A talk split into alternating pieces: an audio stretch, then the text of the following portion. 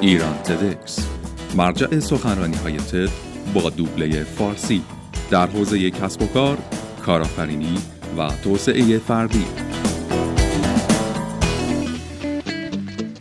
چه توضیحی دارید؟ وقتی اتفاقات اونطوری که فکر می‌کنیم پیش نمیره؟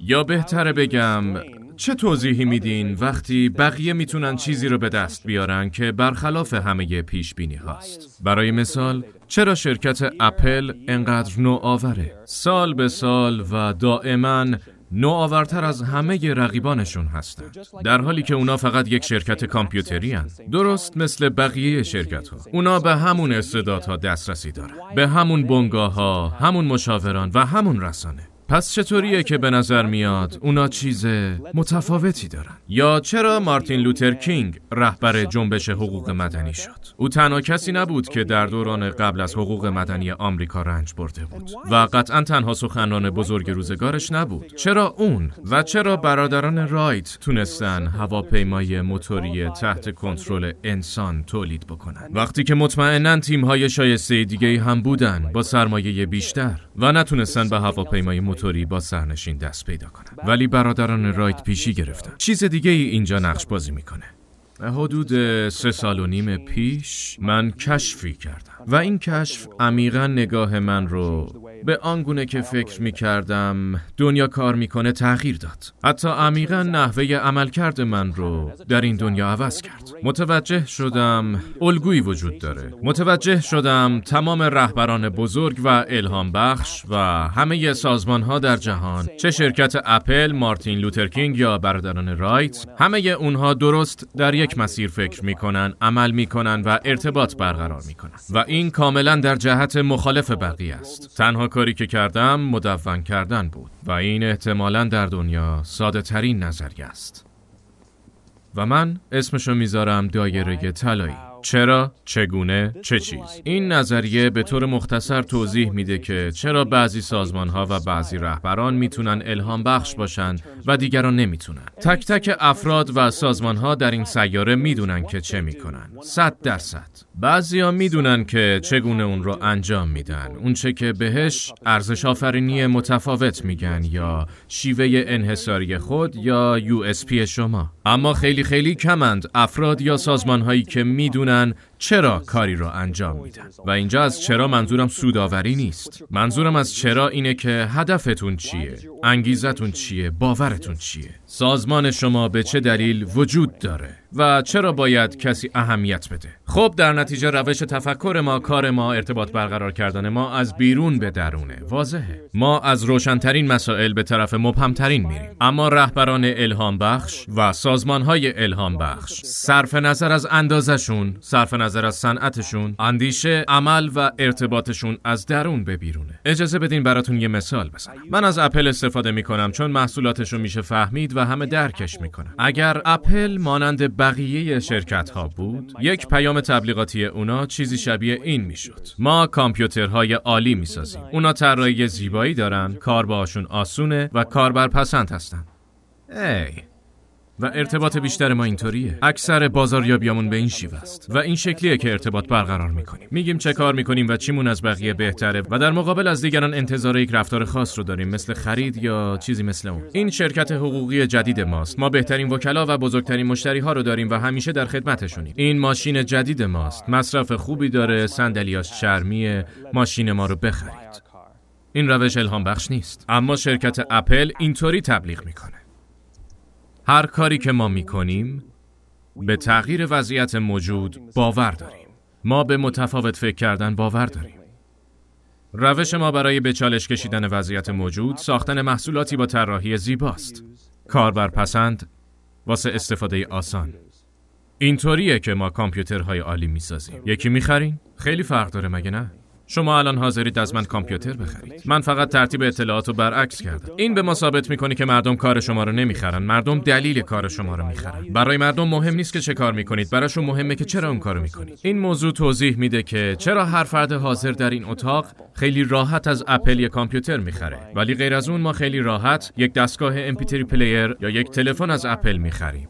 اما همونطور که گفتم اپل فقط یک شرکت کامپیوتریه. از لحاظ ساختار چیز متمایزی با رقیباشون ندارن همه رقباشون به یک اندازه شایستگی تولید اینا رو دارن. در واقع تلاششون هم کردن. چند سال پیش شرکت Gateway تلویزیونای مسطح ساخت و به وضوح شایستگی ساخت تلویزیونای مسطح رو داشتن. اونا سالها مانیتورهای مسطح می ساختن هیچکس ازشون نخرید.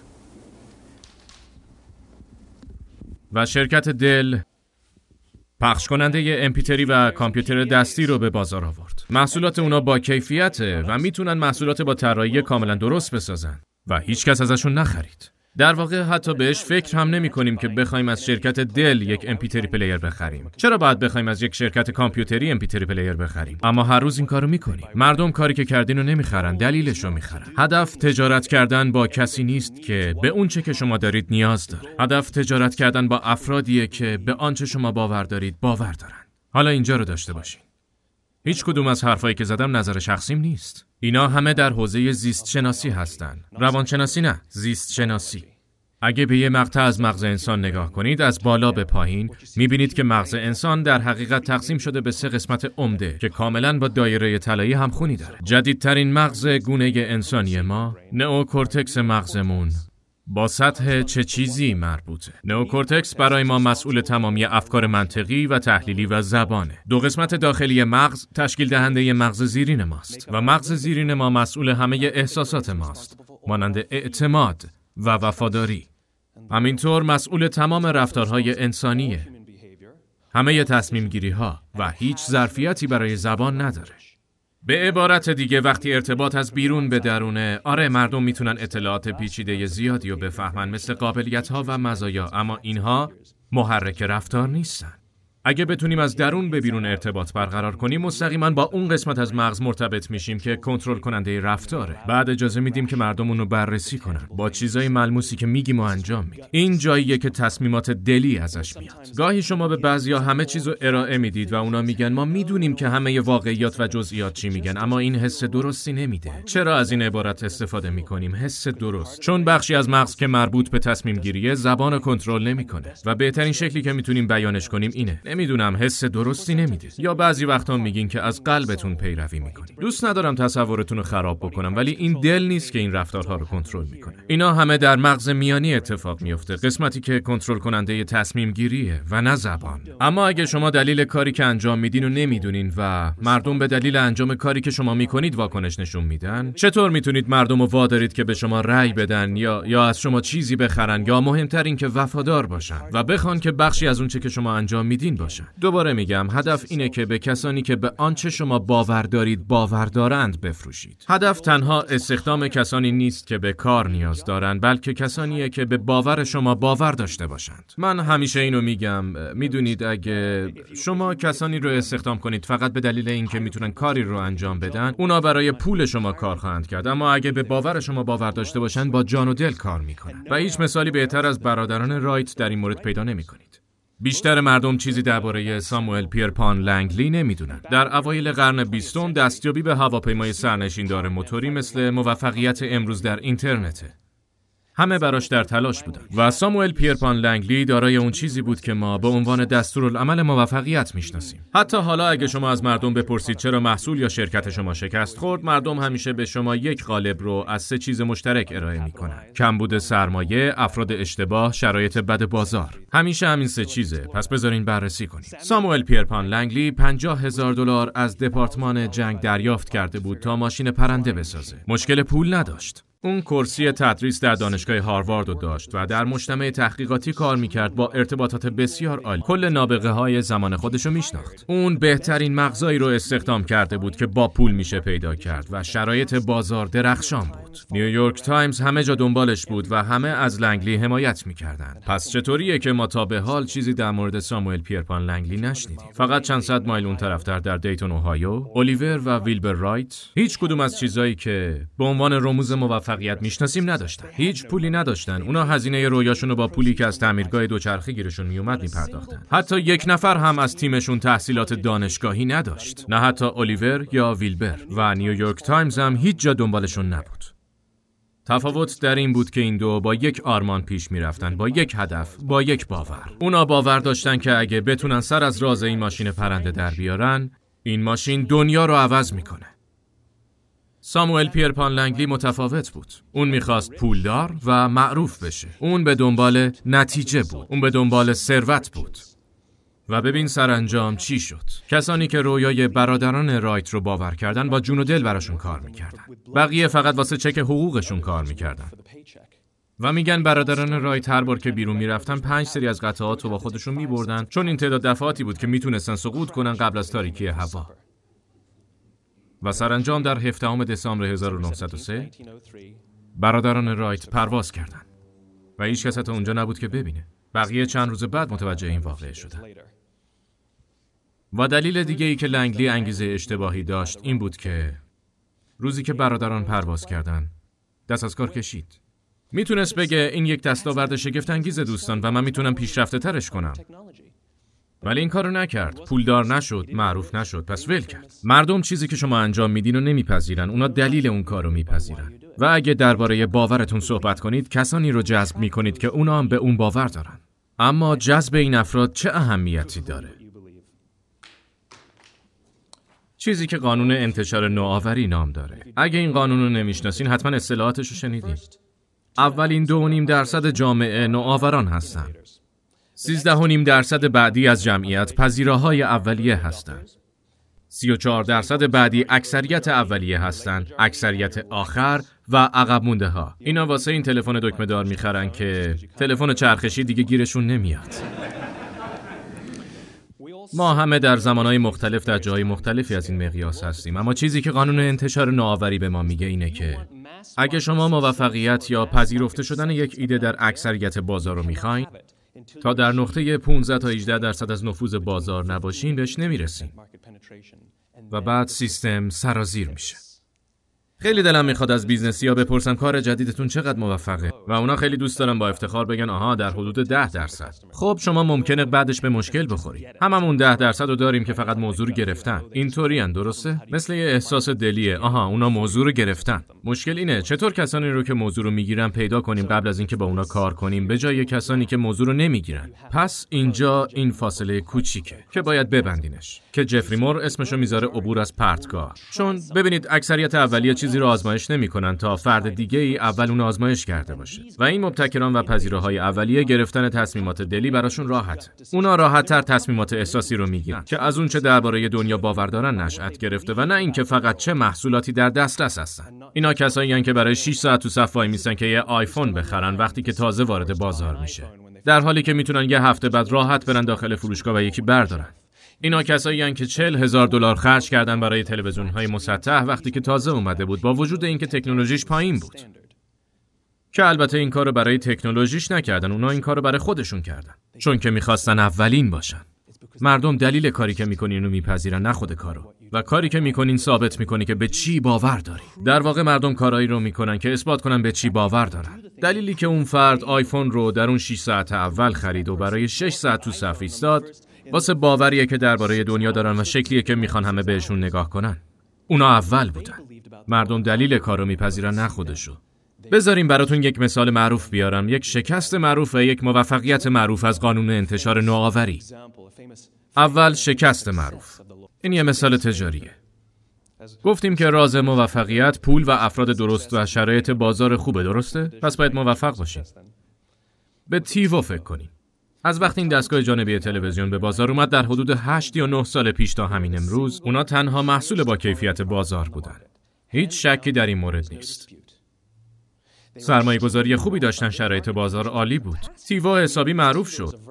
همیشه ویدیوهای تایم وارنر رو تیوو می‌کنم اما تیوو یک شکست تجاریه. اونا هیچ وقت پول نساختن. سهامشون در حدود سی یا چهل دلار بود و بعد سقوط کرد و هیچ وقت بالای ده دلار معامله نشد. حتی فکر کنم بالای 6 دلار هم نرفت. جز چند مورد کوچیک. چون وقتی تیوو محصولش رو عرضه کرد به ما گفت که چی دارن. گفتن یه محصول داریم که تلویزیون رو متوقف می‌کنه، پیام های بازرگانی رو رد می‌کنه، تلویزیون زنده رو به عقب برمیگردونه و اونچه که شما عادت به دیدن دارید به خاطر میسپاره بدون اینکه حتی شما بخواید. دوستش نداریم. ما رو میترسونیم. چی می‌شد اگه می‌گفتن؟ اگه شما از اون دسته افرادی هستین که دوست دارین تسلط کامل داشته باشین. بر همه جنبه های زندگیتون پسر ما یه محصول برای شما داریم. پیاما رو رد می‌کنه برنامه مورد علاقتون رو نگه میداره و غیره. مردم دلیل کار رو میپذیرن نه خود کارو و کاری که شما می‌کنین اون چه که باور دارین رو اثبات می‌کنه. حالا بذاریم براتون از قانون انتشار نوآوری یک مثال موفقیت بیارم.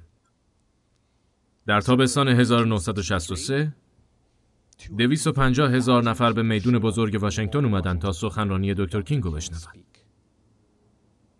دعوتنامه ای نداشتن و هیچ وبسایتی هم نبود که تاریخ رو چک کنن. اما چطوری؟ خب دکتر کینگ تنها کسی در آمریکا نبود که یک سخنور بزرگ باشه. تنها کسی در آمریکا نبود که قبل از حقوق مدنی آزار دیده و در واقع بعضی از ایدههاش اصلا بد بودن. اما یه استعداد داشت. را نمیافتاد به مردم بگه آمریکا به چه تغییراتی احتیاج داره. به مردم گفت به چه چیز باور داره. باور دارم، باور دارم، باور دارم. به مردم می‌گفت. و اونایی که به باورش باور داشتن آرمان شمال خودشون کردن و اونا به مردم می‌گفتن. و بعضیاشون ساختارهایی ساختن تا این حرفا رو به افراد بیشتری هم برسونن. و حالا ببین 250 هزار نفر برای شنیدن سخنانش در روز مقرر و ساعت مقرر حاضر شدن. چه تعدادشون برای اون اومدن؟ هیچی. اونا برای خودشون اومدن. این چیزی بود که درباره آمریکا باور داشتن که اونا رو واداشت وسط آفتاب آگوست در واشنگتن بیستن.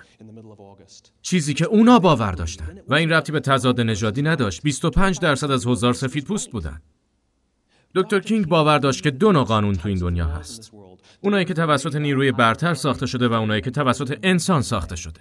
و فقط وقتی که این دوتا قانون با هم همخوان باشه در یک دنیای عادلانه زندگی خواهیم کرد. و اتفاقا جنبش حقوق مدنی چیزی بود که کاملا بهش کمک کرد تا آرمانش رو زنده کنه. ما به خود اون کاری نداشتیم بلکه به خاطر خودمون بود. و ضمنا سخنرانیش من یک رویا دارم بود نه من یک برنامه دارم.